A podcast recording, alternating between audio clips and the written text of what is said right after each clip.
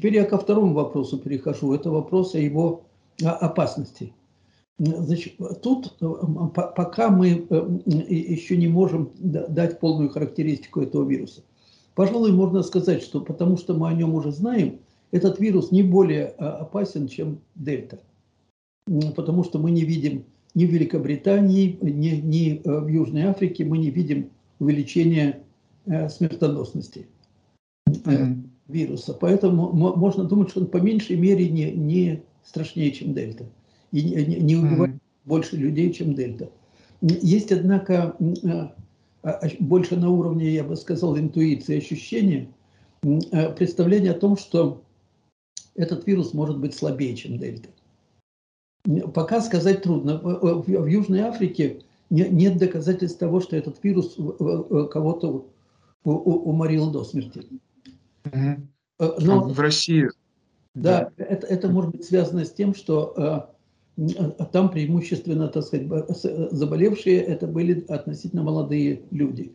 Э, Африка вообще отличается тем, что там молодежи больше, и э, старики в структуре на населения они занимают меньше процент, чем в Европе и в России. И, и поэтому э, э, нет данных, по-настоящему нет данных, как старики реагируют на, пожилые люди реагируют на этот э, э, вирус. Это в ближайшее время... Что касается климатических условий, извините, я вас перебью, хотел вот важный момент уточнить.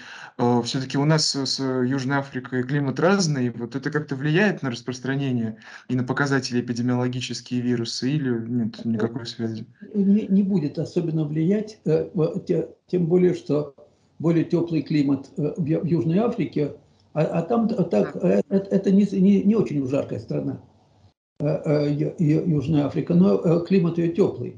И этот климат не самый благоприятный для распространения вот таких респираторных вирусов. Тем не менее, вирус там распространяется, он там появился.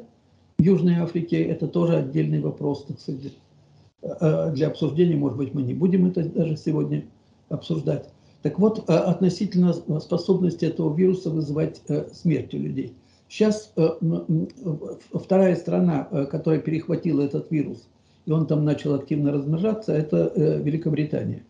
Значит, в Великобритании в последние несколько дней рывком поднялась заболеваемость. Очень вероятно, что вот этот резкий подъем заболеваемости связан именно с этим вирусом.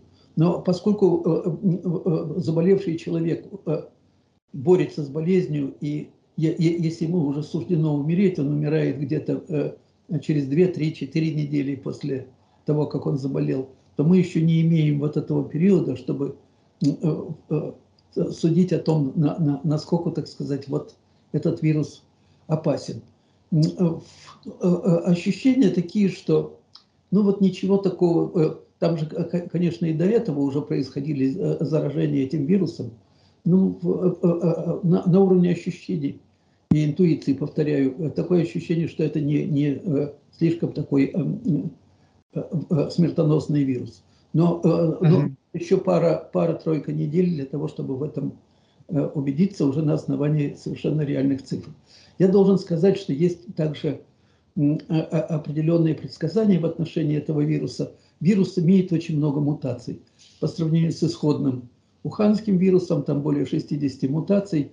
И э, вот такая вот э, высокая э, измененность этого вируса, мутабельность, такая способность изменяться, она может указывать на нестабильность генома этого вируса. А, а если геном нестабилен, то тут возможны ситуации, при которой вирус будет ослабевать и, и, и может оказаться недостаточно эпидемичным и не захватит планету.